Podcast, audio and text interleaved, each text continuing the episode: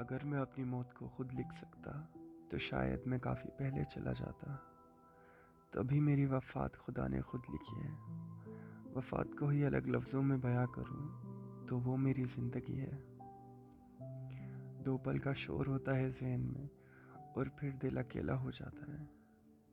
خود سے کہتا ہوں اگر لوگ جا بھی رہے ہیں تو ان کی یادوں کو سنبھال سینے کی جیب میں رکھے آگے بڑھوں، مگر یہ دھیان نہیں دیا وہ یادیں میرے دل کے کتنے قریب رکھتی ہیں میں نے۔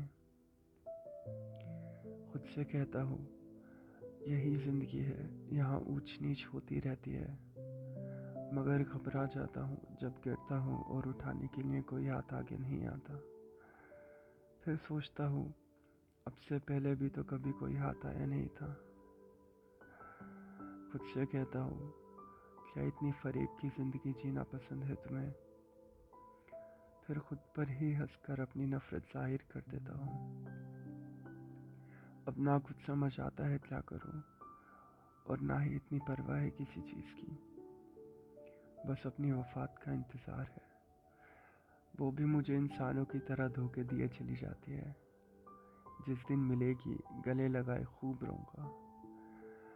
وہ سکون کے میرے آنسو شاید کافی لوگوں کو شانت کر دیں گے، مگر میں اس قدر روں گا کہ موت کو بھی افسوس ہوگا وہ مجھ سے پہلے کیوں نہیں ملی۔